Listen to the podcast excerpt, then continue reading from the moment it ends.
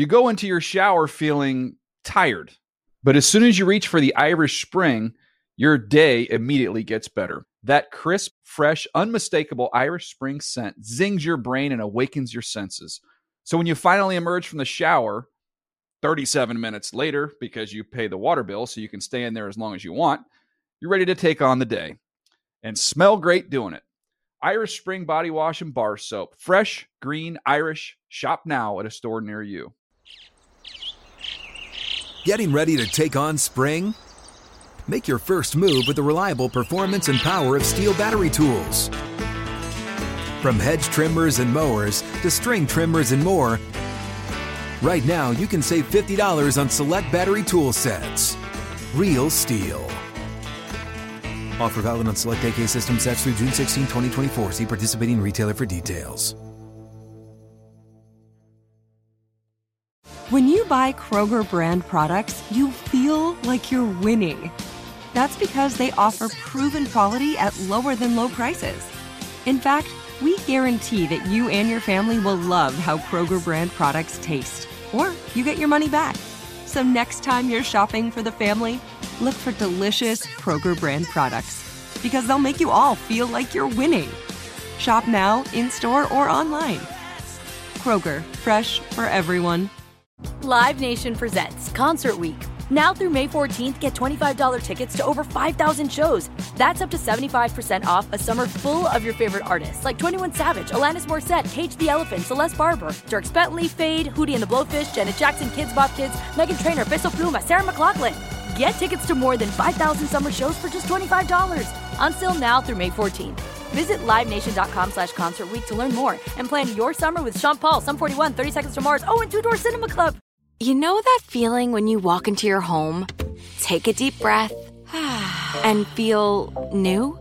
Well, that's what it's like to use Clorox Sentiva. Because Clorox Sentiva smells like coconut, cleans like Clorox, and feels like energy. It'll elevate any cleaning routine to not just clean, but also make every room smell like a tropical coconut getaway. Discover how Clorox Sentiva's powerful clean and refreshing scents can transform your space. Get yours in coconut or other fabulous scents at a nearby retail store.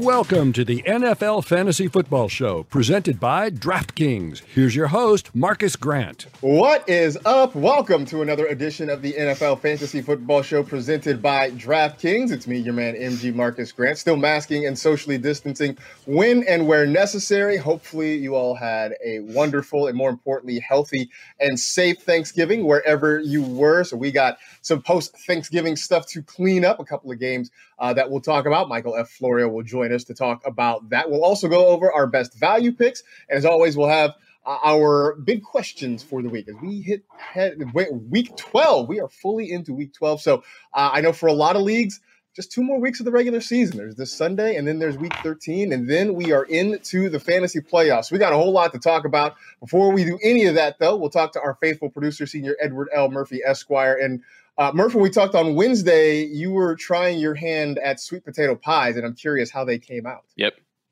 Yep. Uh, well, I hope you had a happy Thanksgiving, and thanks for asking about the pies. So excited to say, I think I, I think I did a pretty decent job. So now I did learn a little bit about baking with, with the brown sugar. It's more moist. So with the concoction in the pie, it probably was a little too mushy. So I have to add maybe uh, some more flour. But in terms of the flavor, I mean, it's it's a lot better than my original recipe. And now I'm going to start doing a little bit of additions on top, like what you said about the the pecans, maybe some like caramel drizzle. I think that's mm-hmm. that's probably the winner right there. Um, but yeah, I am I'm pretty proud of it. I may I may just continue baking. You know, we're heading into winter. I may just start doing like cookies and stuff now too. Why not? Right. Absolutely. I, you know, if, if there's one thing that I picked up, I mean, I, you know, this pandemic has changed all of us in a lot of ways. Baking is a thing I have done yeah. a little bit more of. Um, and so like, yeah, it, it's worth it. It's, it's at least fun. I will say this baking versus, you know, just cooking other dishes, it does require for you to be a little bit more precise. Um, you know, when you're just cooking other things, you can just sort of you know go by feel or by taste or what have you. Uh, baking does require a little bit more precision, but uh, I'm glad your your pies are not. Otherwise, uh, good Thanksgiving. Yeah, yeah, it was uh, you know as good as it could be this year, obviously, but it was it was good. But uh, you are hundred percent correct about that. I almost uh, i may start bothering you now about your exact recipe with your ingredients for the pies because because I did notice like me just kind of like my my cooking brain like oh just add a little bit of this, a little bit of that. It it doesn't it doesn't work when you're baking. Baking is literally just following instructions. Um, you know, you live and you learn. So my trial run was not so bad, but uh, I will improve. Yeah, absolutely. That's that's you know everybody needs reps. Just need reps to get better. That's all.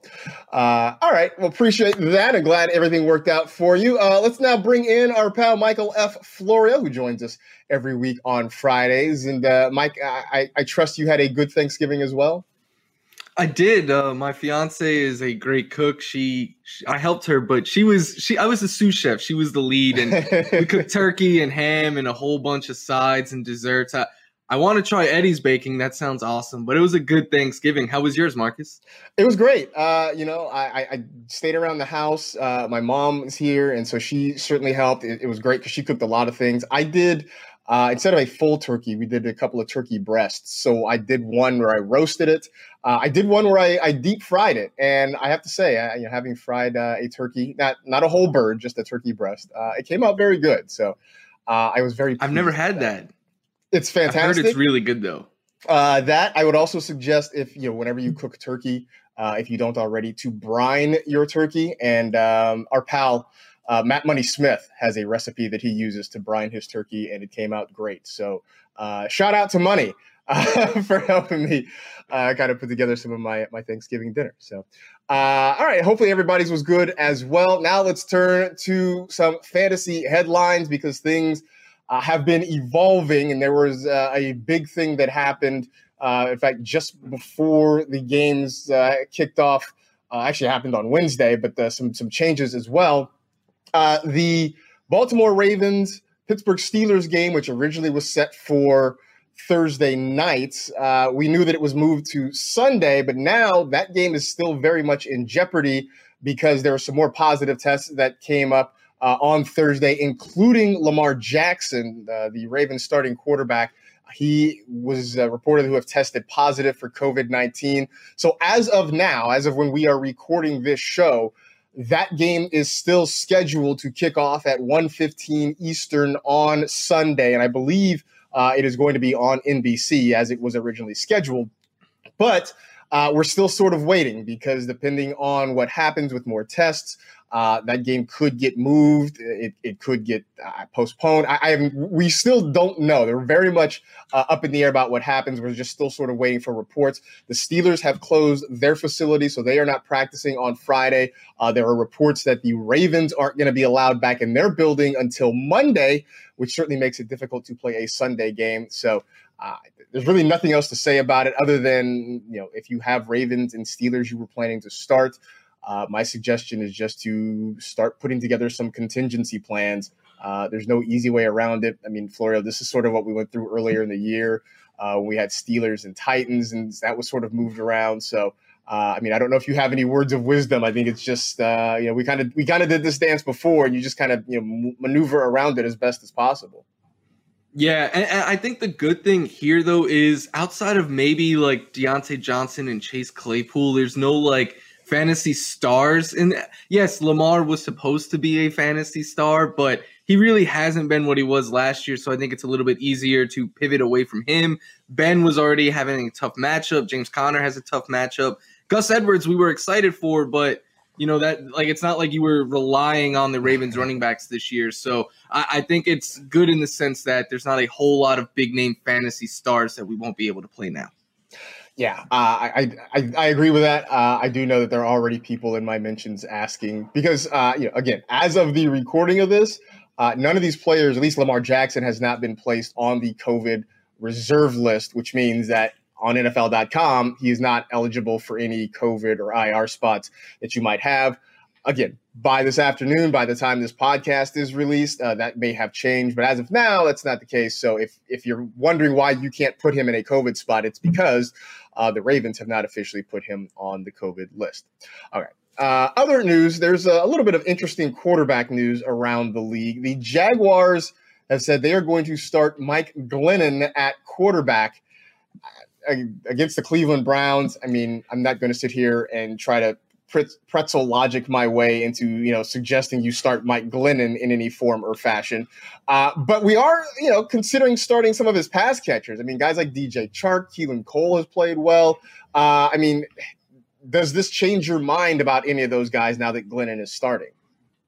Yeah, I can't I wouldn't want to trust any of the Jaguars players outside of James Robinson. Uh, when we last saw Glennon start back in 2017 for the Bears, his most targeted player was Tarik Cohen. So he wasn't even, and his second most was, uh, I believe it was it was Miller was their uh, tight end. Then he was not throwing out wide to the wideouts at all, though. Is, is basically the point here. So and the Browns on paper may look like a good matchup. I know early in the year they were allowing a lot of fantasy points to wide receivers, but over the last month they've allowed the fewest to that position. So get Keelan Cole, DJ Chark. I, I would get all of those guys out of my lineup this week. Yeah, I, I, again, this is sort of like what you mentioned earlier with the Ravens and Steelers. It's not like these are guys that you must start. These aren't some guys that that are, are anchoring your lineup. If they are, chances are you're probably not making the playoffs. So you can probably work around having you know, guys like DJ Chark in your lineup, something like that. Uh, I think the most interesting part of this, and it was a tweet that was going around uh, a couple of days ago when when the Jaguars first made this move. You want to talk about the circle of life uh, in NFL quarterbacks.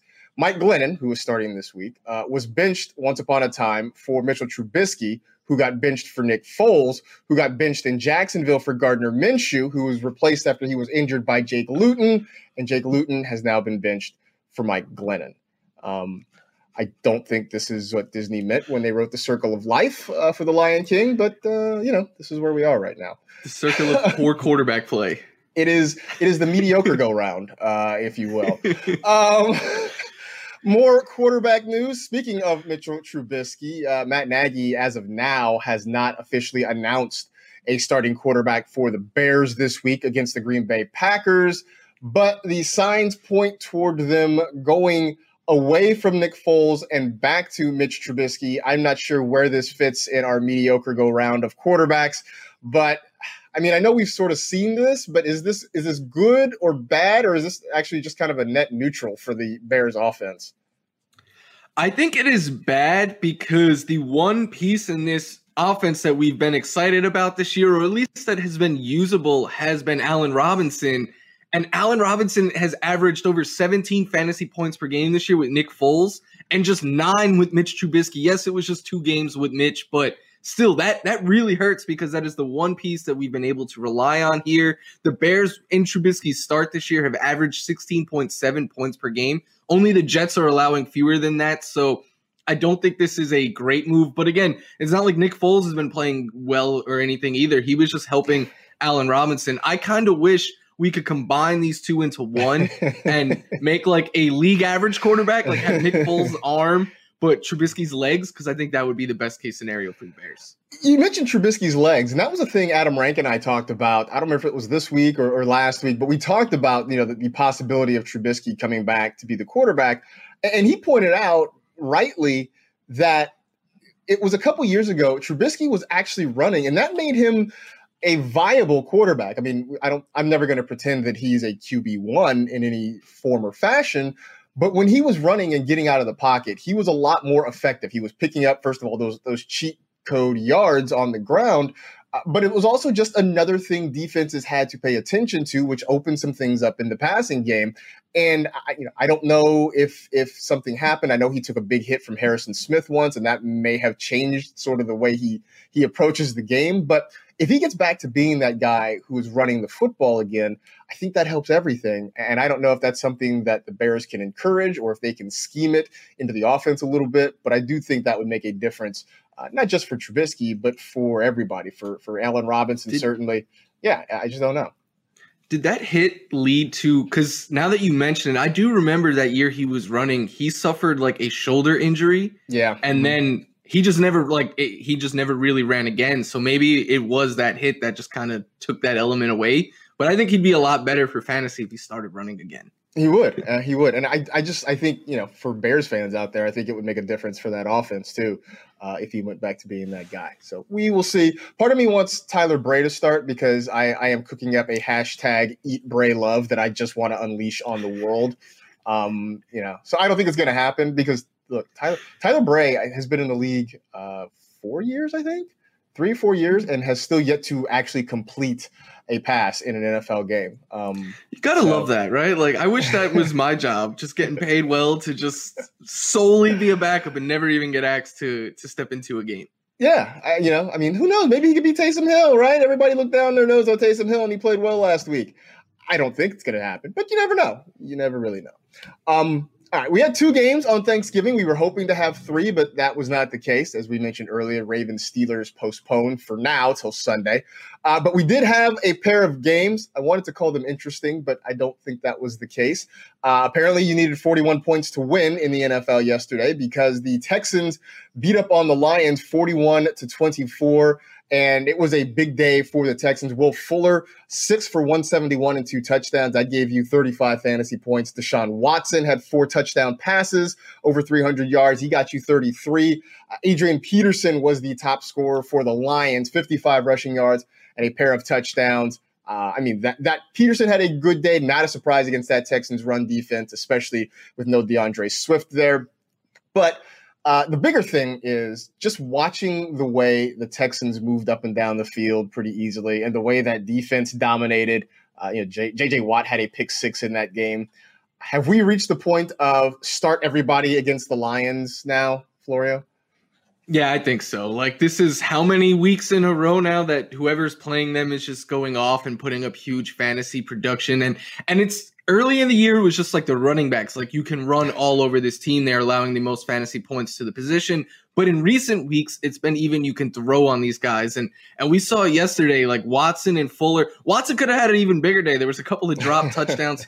He's been playing so well as of late and i don't think he's gotten enough credit for it how how well watson's been playing. But yeah matt patricia and this lions defense fully stack against them every week because they just they can't stop a nosebleed right now you talk about Deshaun Watson and how well he's playing. I, I, mean, I think some of it is that the the Texans don't have a, a good record. I think if they if they were competitive, if they were in the race, I think a lot more people would be talking about what Deshaun Watson is doing. But you're right, he's playing lights out football. Uh, the Lions just they are a mess completely. And you mentioned the run defense has been bad. I mean, Duke Johnson uh, had a decent day. He got you double digit fantasy points. And this, I think, for a lot of people was kind of a make or break week for Duke Johnson. You know, if, if he couldn't get it done against this Lions defense, and it probably wasn't going to happen. And so he had a decent day. Uh, mentioned the pass catchers. I mean, Brandin Cooks didn't find the end zone, but he had a number of catches uh, and decent yardage in this one. So uh, I think the the rest of the way, if you see the Lions uh, on the schedule uh, on your fantasy in your fantasy roster, uh, then you can feel pretty good about starting any of those guys there. Uh, the other game, which was equally a blowout, the Washington football team trampled all over the Dallas Cowboys 41 to 16. Antonio Gibson, the star in this one, 136 scrimmage yards, five catches, three touchdowns, uh, 36 fantasy points. I saw Antonio Gibson Twitter taking many, many victory laps, which means they didn't eat enough turkey if they were that excited to get up and take victory laps in the afternoon. But you know, good on them. Uh, Amari Cooper uh, was the high man for the Cowboys, eight for or six for 112, I should say, and a touchdown. That was 23 points there. And then Terry McLaurin, seven for 92, no touchdowns, but it kind of mirrored. I think the first time they played, I think he had seven for 91 or something like that in a touchdown. This one's seven for 92. Uh, but but back to Antonio Gibson, who I know there was excitement about him in August. He got off to a little bit of a slow start, but the last month or six weeks has been just lights out. Uh, 11 touchdowns for him now. He is among the, he actually, I think, is the league leader at this moment in rushing touchdowns. Are we going to be talking about Antonio Gibson as a late first round pick in 2021?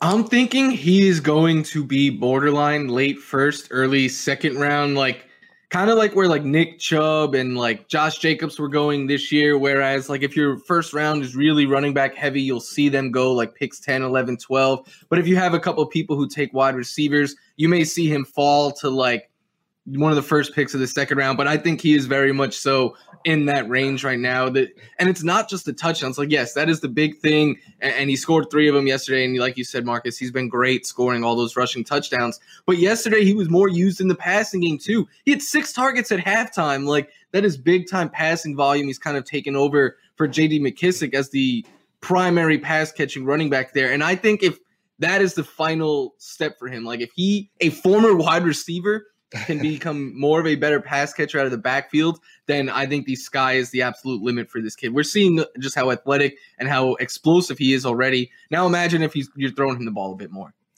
Right now he is the RB4 and I'm just I'm just sort of you know spitballing in my head about guys when we start getting to the draft that we're going to be talking about early right?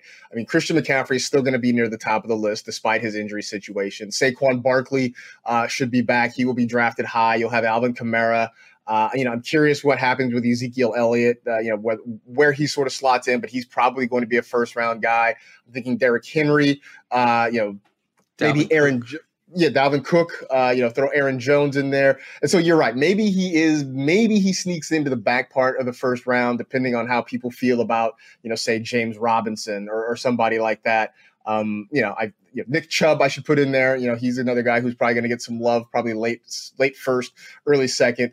So there's going to be, I think, a fist fight for running backs in the first couple rounds of the draft, and and whether or not Gibson is late first, early second, he's going to be a guy that's going to get a whole lot of love in this offense. And uh, the, the fantasy know. community is going to hype him up so much. You know, so, like I can already see it now. They're just so much, so much hype coming for Antonio Gibson. Uh, it, it, will be interesting. You know, I know that you know for a lot of people we're still worried about the playoffs, but for those of us who are looking ahead uh, in some respects, Antonio Gibson's going to be an interesting one when it comes to the rankings for him uh, come next season.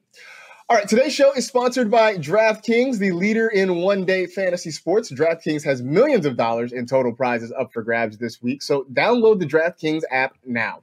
Use code TEAM during sign up and start feeling the sweat like never before. Eligibility restrictions apply. See DraftKings.com for details. As we jump fully into week 12, let's look at some of the big questions that might be facing fantasy managers this week. And let's start in Cincinnati where the Bengals are trying to regroup after losing Joe Burrow to a pretty serious knee injury. His season is done. They're hopeful that he'll be ready to go for the start of 2021, but uh, there are still some interesting fantasy pieces there in Cincinnati. By the way, just a quick update Gio Bernard was at practice on Friday, and according to the beat writers there, it looks like he is on track to play. So, anybody with Gio in the lineup or on their roster, you can feel a little bit more confident about having him uh, in the lineup this week. So that's some good news there. But uh, one of the questions that I certainly have gotten a lot this week, and maybe you have as well, Florio, is about uh, the pass catchers, specifically a guy like Tyler Boyd, uh, who was really kind of a fringe, you know, top 10, top 12 wide receiver for most of the year.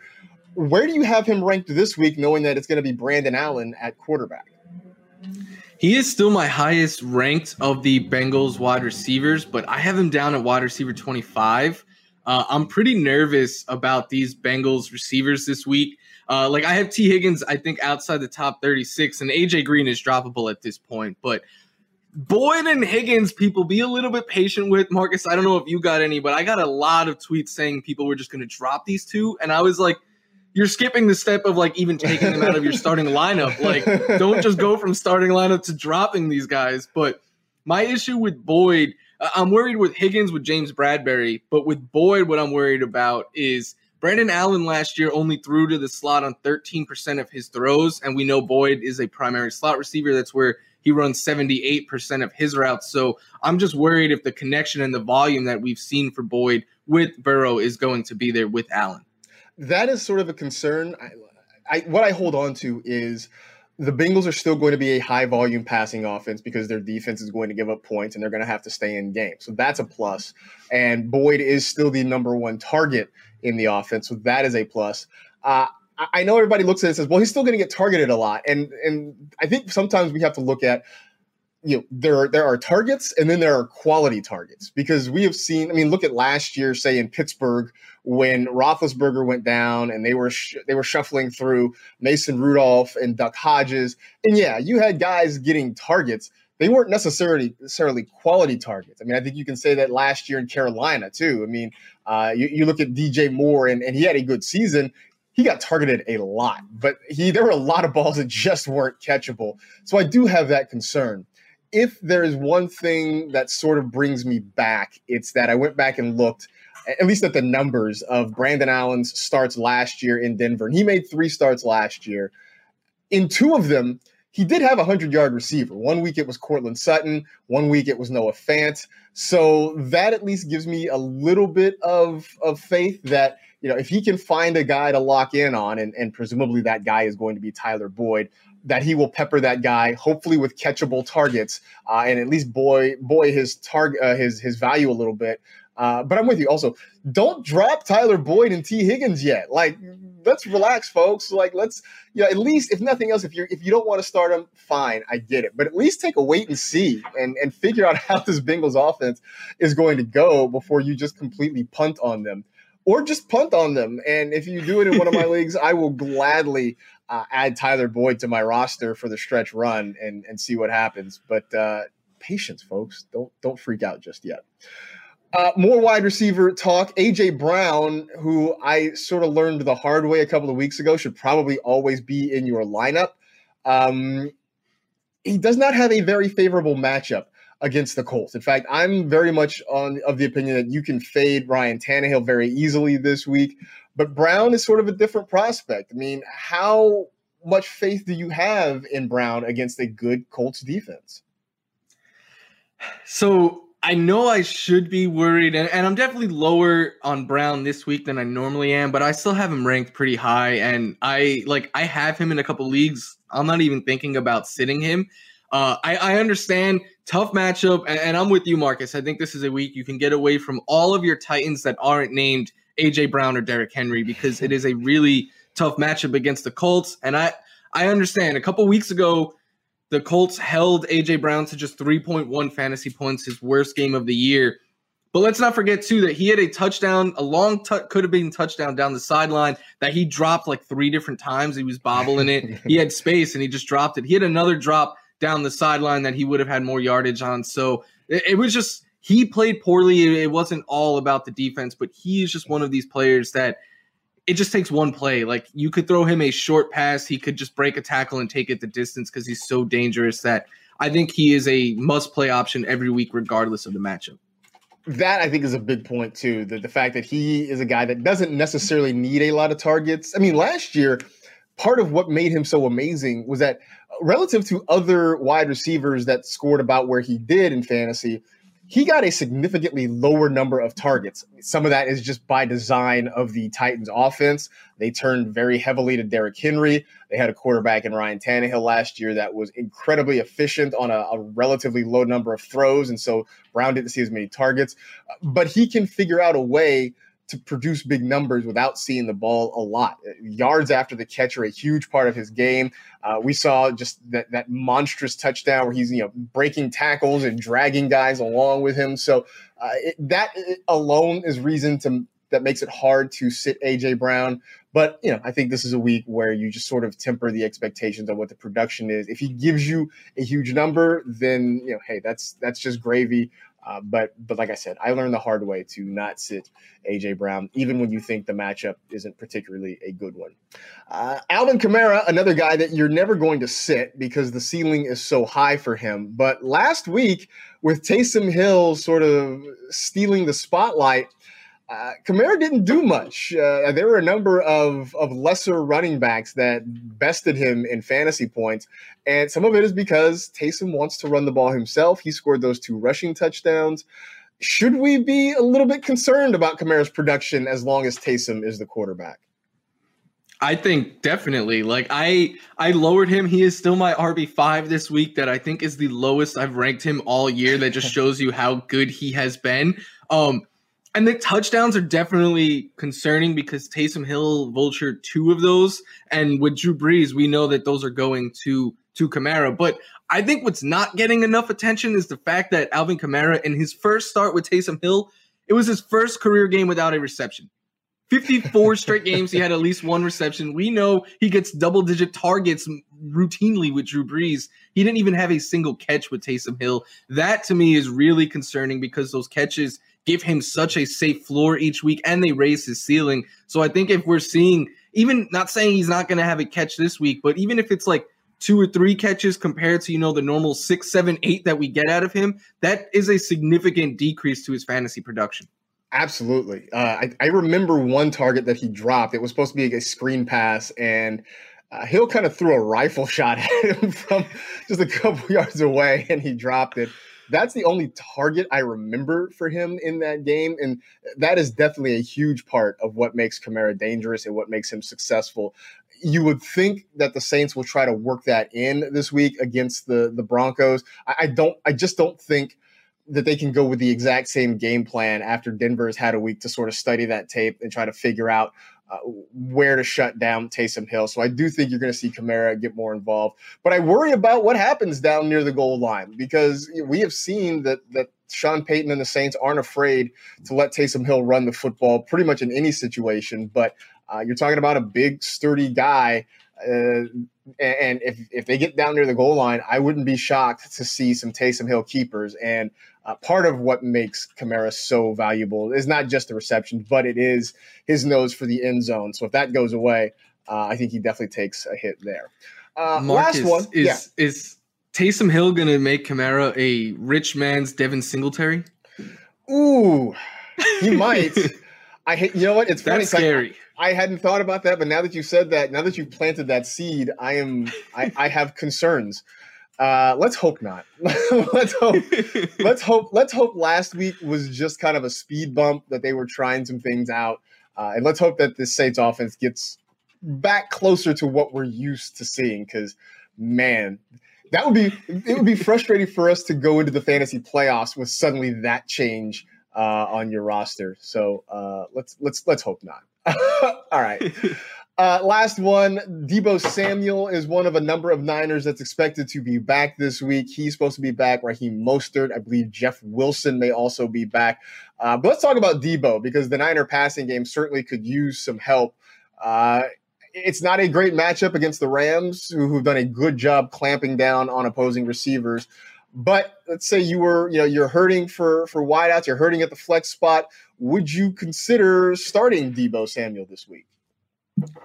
Deebo is someone that I've grabbed if he's out there on the waiver wire because we know what his upside is, but I'm not, I'm trying really hard not to have to start him anywhere. And I don't have him in any of my starting lineups this week. Uh, it's his first game back from a hamstring injury. That right there is a little bit concerning to me because we've seen him struggle to stay on the field this year. So I want to kind of see that he is healthy and can handle a full workload.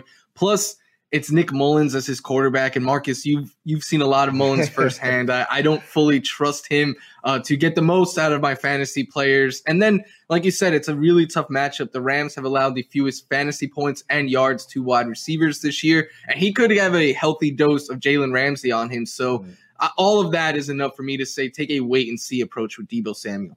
I think that's fair. I, I, I, think if there's any upside, it's that they do try to get the ball in his hands in a number of different ways. I, I part of what I lean on, I think a part of what a lot of 49er fans lean on just from a football standpoint is the creativity of Kyle Shanahan.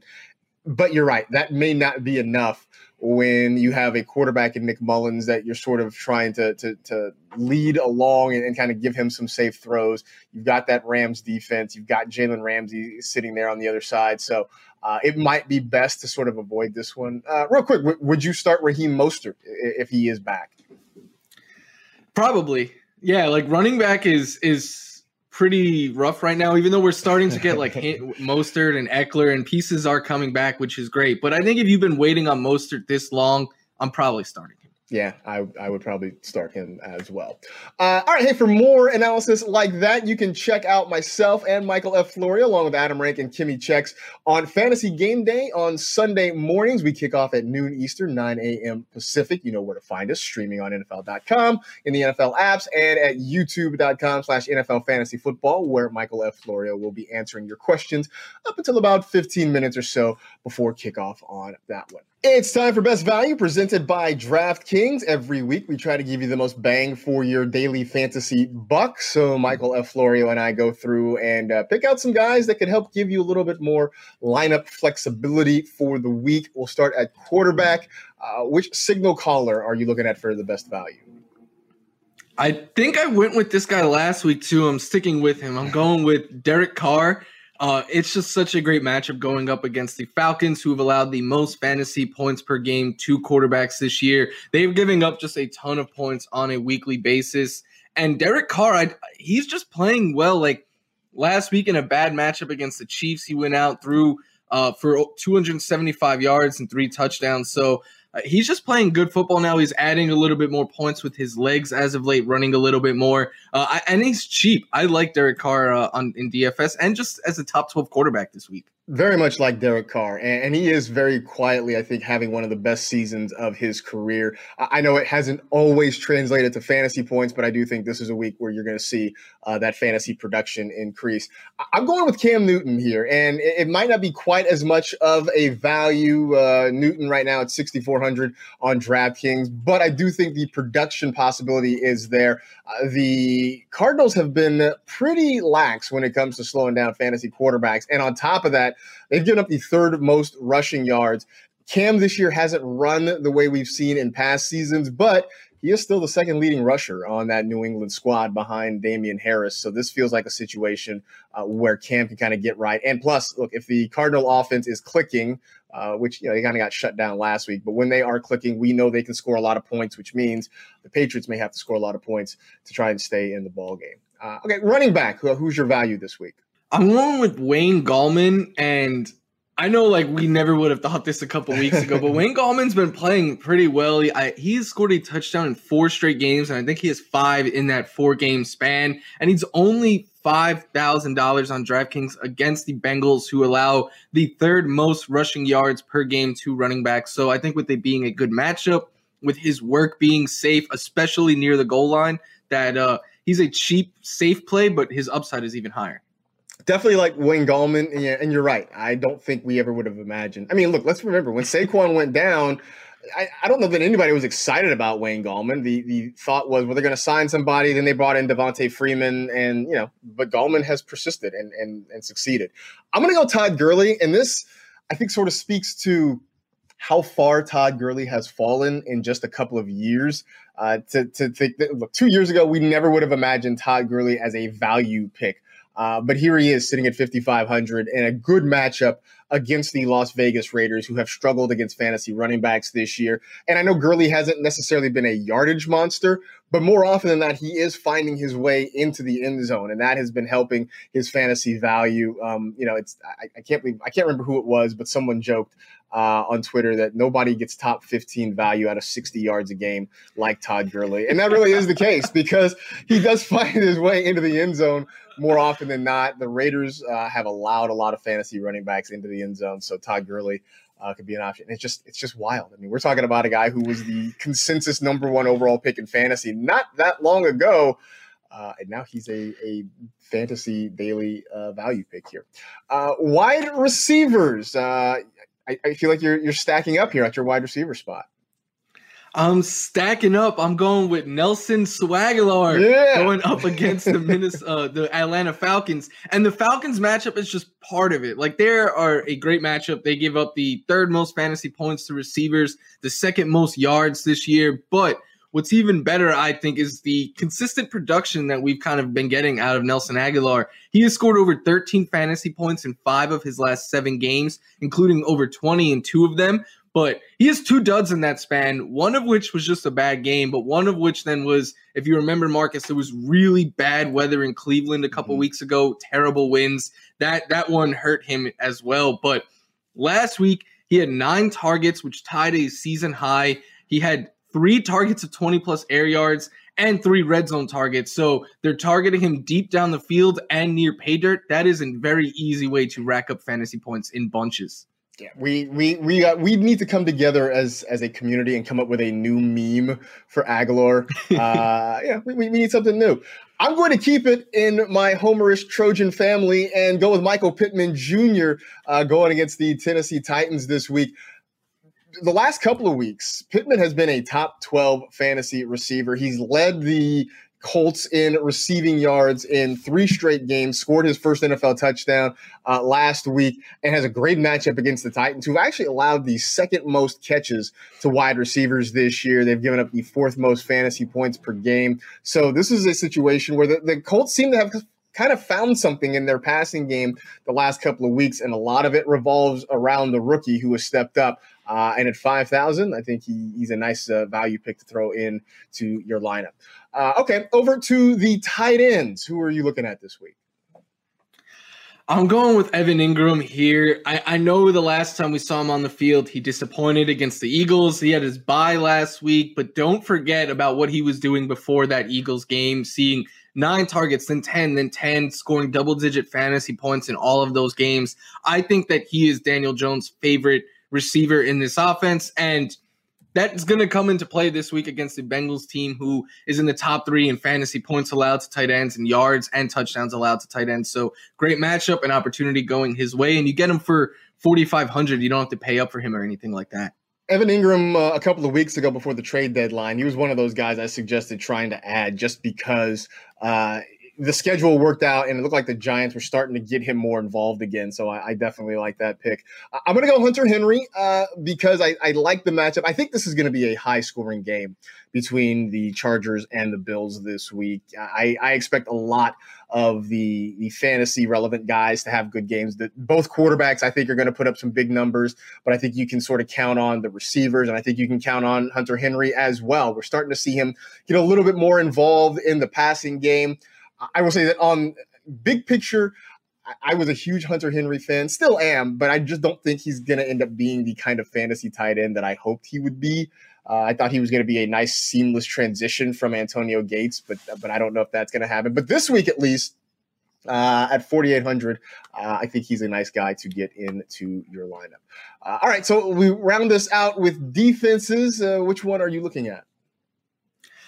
I'm not streaming against the New York team, and the Eagles are on Monday, so I can't stream against them. So I went in a different direction.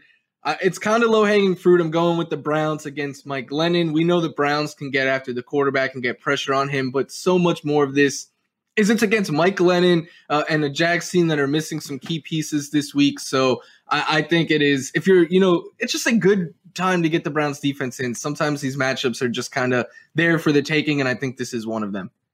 I love the Browns, and and uh, and somebody asked recently, you know, about defenses they can sort of pick up to get them through the rest of the season. The Browns was the first one that popped to mind because of the way the schedule breaks down. I'm going to go with the Giants here because they're the first ones that get a crack at the Joe Burrowless Cincinnati Bengals. And, you know, while we still believe that maybe Tyler Boyd can have some production, I also think that they can get after Brandon Allen. They can force some turnovers. They can they can do some things uh, to kind of generate some fantasy points here. So uh, I think this is an opportunity to get the Giants in your lineup to, to hope that they can make some plays. Um, maybe the Bengals score some points, but but I don't know that it's going to be enough to completely wreck your day. So uh, I would give them a, a, swing, give them a shout. So weirdly, none of us uh, went after the New York teams this week or went after the Eagles this week. Uh, so this is a this is a, a great moment in uh, best value history. So. All right, that was best value presented by DraftKings. It's time for best of the pack presented by Panini Trading Cards. Every week we open a pack of cards, we pick out three of the best ones, and we talk about it. So uh, this week we will start at the quarterback spot. Patrick Mahomes. I mean, there's not too much bad that you can say about Patrick Mahomes. The guy has been lights out for the last few years now. Uh, he has had a pretty safe floor. Uh, he does have one game under 20 points this year, and that is it. Uh, the matchup, not a great one on paper. I mean, we're not benching Mahomes. I mean, that would be crazy talk. But uh, can he keep his 20 point uh, you know floor intact against the Buccaneers this week? Yeah, I definitely think he can. Uh, I, I know this is a on paper, it's not a great matchup. I felt that way when he was playing the Ravens uh, earlier this year, and he threw he put up a 40 burger on them in fantasy, put up like four touchdowns and a whole bunch more numbers. Like you said, Marcas, over 20 in all but one game. I, I think he's safe bet to get there again. And One thing though that that I don't think he's getting enough credit for because remember in 2018 when he he set the record for most fantasy points and and won the MVP and all that, like he was the talk of of fantasy that year and how good he was. He is averaging just 0.06 less fantasy points per game this year than in 2018. So he's basically giving you exactly what he was two years ago. It's funny because you talk about guys who become victims of their own success, and Patrick Mahomes is definitely one of them. I mean, you, you, talk about the production and, and what he's doing on the field, and the fact that we don't just look at him and automatically like, yeah, he's the MVP. Like, of course, uh, speaks to like you know because he has done so many incredible things in his relatively short NFL career that now he does Patrick Mahomes things. We're kind of like, uh, yeah, but I mean, look at Kyler and look at you know this guy, look at that guy. So um, you know, he's still amazing. He's still phenomenal. He's the guy that that has, if you drafted him early, uh, he becomes the counterpoint to the wait on a quarterback argument. It's like, yeah, you could wait on a quarterback, or you could draft Patrick Mahomes. Um, so, so he, he he's a start every single week, and I think you could feel pretty good about 20 points uh, even against the Buccaneers. Uh, all right, next up is Stefon Diggs uh, from your Buffalo Bills. And I feel like this is a guy who maybe isn't getting quite the love he should be. As we sit here and talk now, he is the wide receiver six this week. Uh, I believe he is second in the NFL in receptions, he is third in receiving yards. Uh, he's been just phenomenal since he's gotten to Buffalo. Where do you have him ranked this week against the Chargers? I have him ranked as my wide receiver six because I, I agree with the, everything you said there, Marcas. I don't think he's getting enough recognition, and it's not just like last year. He he was able to salvage his fantasy years by having some really big days, and, and it was just very up and down. Like he'd either catch you a long touchdown or he'd give you single digit fantasy points. This year, though, he it's the opposite of that. He's just been so consistent week to week to week. And I will hold the Stefon Diggs L hard because I was fading him coming into this year. I was high on Josh Allen, but I thought that it was going to be one of those offenses where you want the quarterback, but not so much the all the different pieces around him because I thought like it could be a Diggs week, then a John Brown week, but Diggs has just been consistently awesome each week. And, and I, I know you said earlier you expect big things in this game, Marcas. I, I'm with you. I think this could be a, really high scoring game and one of the better ones of the weekend this this should be a lot of fun to watch. I definitely gonna I'm gonna tune in and check this thing out. And and yeah, Stefon Diggs has been just lights out all year long. I you know I thought he'd be okay. Uh, I did think he'd get more targets moving from Minnesota to Buffalo, but I, I, did not expect the level of consistency week to week because, as you mentioned, uh, he had been sort of a roller coaster guy with the Vikings. Some weeks were huge, some weeks not so much, but he has been a set it and forget it guy every single week. You can count on double digits. I think he had one game with 10 points, and that was his low for the year. Everything else has been pretty, pretty lights out with Stefon Diggs, and, and I think, you know, that's going to continue. And I think we're talking about him as maybe a second round pick uh, next year. All right, last one. It is Mike Gesicki from the Miami Dolphins. Uh, this is a guy that I had uh, big expectations for this year. He has not really lived up to them. Uh, he had a couple of big games early in the season. I don't think he has a touchdown since week three. Uh, but this week, at least on paper, it's a pretty decent matchup for him. Would you consider giving him a start in, in your fantasy lineups?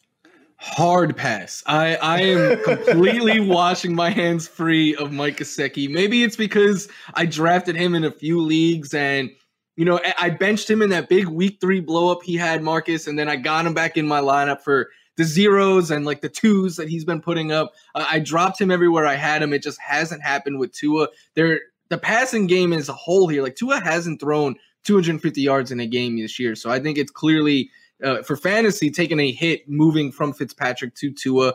And, and Gesicki is at best the third target there. I, I, just I want nothing to do with him. I'm washing my hands clean of him. Someone else could start him. He will not be in any of my lineups.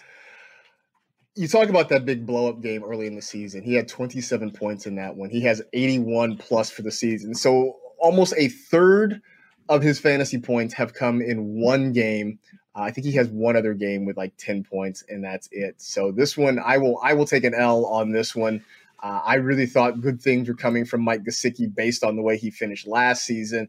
Um, that has not been the case. And honestly, not having Preston Williams hasn't done anything to help him. You, you, would think that maybe with no Preston Williams, that maybe this opens up some targets for Gesicki. But no, I mean, we have seen Jakeem Grant step in and be more fantasy relevant in the last couple of weeks than Gesicki. So uh, I get it if you decide to pass on him. There, there has been nothing to suggest uh, that it, it, maybe the blow up, maybe there's a big blow up game coming this week. Who knows? But there's been nothing over the last six, seven weeks to suggest that you know you can really reliably count on this guy at all in your lineups. So you might have heard the NFL is a passing league. And because of that, we have seen the rise of a number of good wide receivers. And sometimes you get a couple of guys on the same team that ball out at the same time. So that made us wonder about some of the top wide receiver duos that fantasy has seen. So we went and decided to ask a nerd. We went to our pal Matt Okada and asked him about some of the top wide receiver pairs in fantasy football. Thanks, Marcus. Happy Friday, and welcome to Ask a Nerd. Without further ado, here is our carefully curated list of the top fantasy seasons by a wide receiver duo in NFL history. At number five, we start with one of the greatest NFL duos of all time, Cris Carter and Randy Moss in 1999.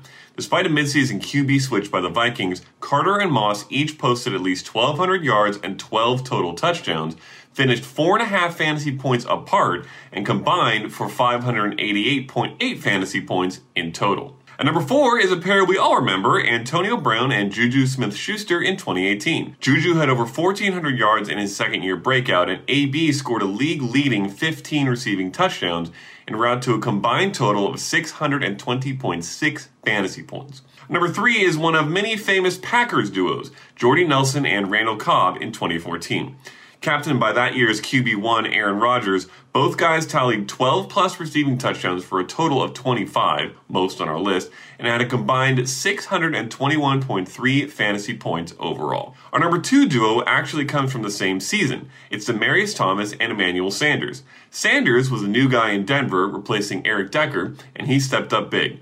He and Thomas combined for over 3,000 yards, scored 20 touchdowns, and finished with 642.7 fantasy points combined. And the top spot on our list goes to a somewhat surprising duo. Herman Moore and Brett Perriman for the 1995 Detroit Lions. Led by QB Scott Mitchell and complemented by Hall of Fame running back Barry Sanders, the Lions duo combined for 231 receptions, over 3,100 receiving yards, and 687.2 fantasy points all good for best on our list. This has been Ask a Nerd, Duos Edition. I'm Matt Okada. I'll see you next Friday, and may the fantasy points be with you. Thank you, Matt. Always good information. And uh, the duo of Brett Perriman and Herman Moore. That that was a surprise. Uh, that was also, I think, the season uh, that Scott Mitchell basically turned into and uh, and, and hornswoggled the Miami Dolphins into giving him a big contract where uh, he didn't do much after that. Uh, but it did lead me to the thought of, of all the duos we've seen this year, Florio. I mean, there are a lot of a lot of good pairings out there across the NFL. Who do you think currently is the top wide receiver duo in the league? So I'm a fantasy guy because I think you could make the argument that for talent wise, maybe there's one ahead of these two. I don't think there's a whole lot, but for fantasy this year, I don't think there's any debating who the best duo has been. It's DK Metcalf and Tyler Lockett. Like on the year right now, Tyler Lockett is the wide receiver four. DK Metcalf is the wide receiver six. DK has just been consistently great. He's had two bad games. I know Lockett's been a little bit up and down, but I have both in a couple different leagues, and I'm plenty happy with the production I'm getting out of these guys pretty much every single week. So I think uh, I was debating between them and Julio and Ridley, but I think for fantasy this year, these two have been the superior options. I think you're probably right. I am actually going to go uh, maybe outside the box, uh, but I'm staying in the division. I'm going to go with Robert Woods and Cooper Kupp, and some of it I think is is their talent. Some of it is I, I think scheme because even in a year where the Rams have not been super efficient throwing the football, these guys have both found ways to produce. I, I think you give give some credit to Sean McVay for being creative and getting the ball in their hands and finding ways to get them out in space. We saw last week against the Buccaneers, they just excelled when it came to yards after the catch, uh, did some big things. And part of it is that both these guys have stayed healthy most of the year. I think that for me at least for for 2020, uh, sort of is a knock on Julio Jones and Calvin Ridley. Uh, they just they've had some health issues that have kept them off the field, or at least had them underperform in certain situations. So uh, I think the the Lockett Metcalf call is an excellent one, but I'm gonna I'm gonna go and pivot and go a little bit differently uh, and go go to Woods and Kupp. Um, I look. I, what Justin Jefferson get an honorable mention at least for this thing? I was gonna say, I think in a year though, we may be talking about the Vikings guys as the top top two. There's a lot of good ones though. Like I was thinking about it. There's there's them. There's Keenan Allen and Mike Williams. Not nearly as good, but if Davante Adams can ever get a consistent number two there, like there's some really good duos in the NFL right now. I think you know. I think you know if Joe Burrow can come back healthy, I think we might be talking about Tyler Boyd and Tee Higgins in the very near future. Um, yeah, there are there are a lot of really solid duos uh, when it comes to to fantasy wide receiver production. He's so. he's not a receiver, but Hill and Kelce are are definitely True. up there for top duos. Yeah, uh, I mean Travis Kelce almost functions like a wide receiver at this point. I mean, he really does. I mean, I think if you if you look at his production, uh, he's what just under 200 fantasy points. I think uh, he would be uh, looking at he would be the wide receiver four right now. and Tyreek Hill is currently the wide receiver two. Uh, Travis Kelce would be the wide receiver four. So that would actually make them better than Metcalf yeah. and Lockett uh, at this point. So don't sleep uh, on on Kelce as a first round pick next year, right? Like we, we can agree on that, yeah. Marcas, right? He's gonna be a first round pick just because I don't think you know. Look, if you can have that peace of mind at tight end, um, you you do it. And so I, I think if you if you have Tra- Travis Kelce late first round, I don't think anybody's gonna gonna make fun of you for that one. Uh, this is where we are. Uh, and and again, we're gonna get them to August. We're gonna be like tight ends deep, and then we're gonna get to October. We're like, you should have drafted Travis Kelce in the first round. Because what is wrong? if you think tight ends deep, you're gonna end up asking yourself in week 12 if you could start Mike Gesicki or not. So exactly. you don't want to be that in that position. exactly. That, this is the ultimate how it started, how it's going sort of situation uh, with Mike Gesicki. All right. On that note, I think it is time for us to shut it down. That is it. We are done. We appreciate you hanging out with the NFL Fantasy Football Show presented by DraftKings. You know the drill. Tell two friends to tell two friends. Rate, review, and remember ghosts are bad liars because they're easy to see through. Take care of yourselves, be safe, wear a mask, and we will see you on Monday.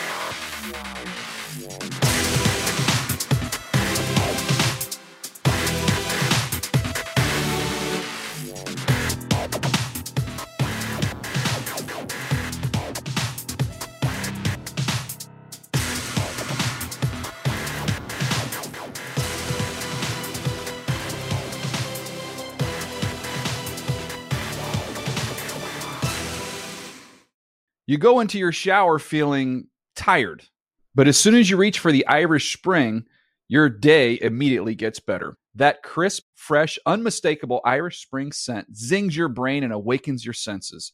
So when you finally emerge from the shower, 37 minutes later, because you pay the water bill so you can stay in there as long as you want, you're ready to take on the day and smell great doing it. Irish Spring Body Wash and Bar Soap. Fresh, green, Irish. Shop now at a store near you. Live Nation presents Concert Week. Now through May 14th, get $25 tickets to over 5,000 shows. That's up to 75% off a summer full of your favorite artists like 21 Savage, Alanis Morissette, Cage the Elephant, Celeste Barber, Dierks Bentley, Feid, Hootie and the Blowfish, Janet Jackson, Kidz Bop Kids, Meghan Trainor, Peso Pluma, Sarah McLachlan. Get tickets to more than 5,000 summer shows for just $25. Until now through May 14th. Visit LiveNation.com slash Concert to learn more and plan your summer with Sean Paul, Sum 41, 30 Seconds to Mars, oh, and Two Door Cinema Club. Getting ready to take on spring? Make your first move with the reliable performance and power of STIHL battery tools. From hedge trimmers and mowers to string trimmers and more, right now you can save $50 on select battery tool sets. Real STIHL. Offer valid on select AK system sets through June 16, 2024. See participating retailer for details. Open a limited time 11 month certificate at Kemba Financial Credit Union. At 5.25% APY, it's more than triple the national average, plus, it's a safe and secure way to grow your money. Visit your local branch or kemba.org slash CD for details. Offer expires May 31st, 2024. APY equals annual percentage yield. Restrictions apply. $500 minimum and $250,000 maximum deposit. Advantage status required. Comparison based on bank rate average. Federally insured by NCUA. Hey guys, back at the playground again, huh? Yep. You know what this playground could use? A wine country. Heck yeah, and some waves so we could go surfing. Oh, ah, love that. A redwood forest would be cool. I'm in. Ah, ski slopes. Let's do it. Um, can a girl go shopping? Yeah, baby. Wait. Did we just invent California? Discover why California is the ultimate playground at visitcalifornia.com.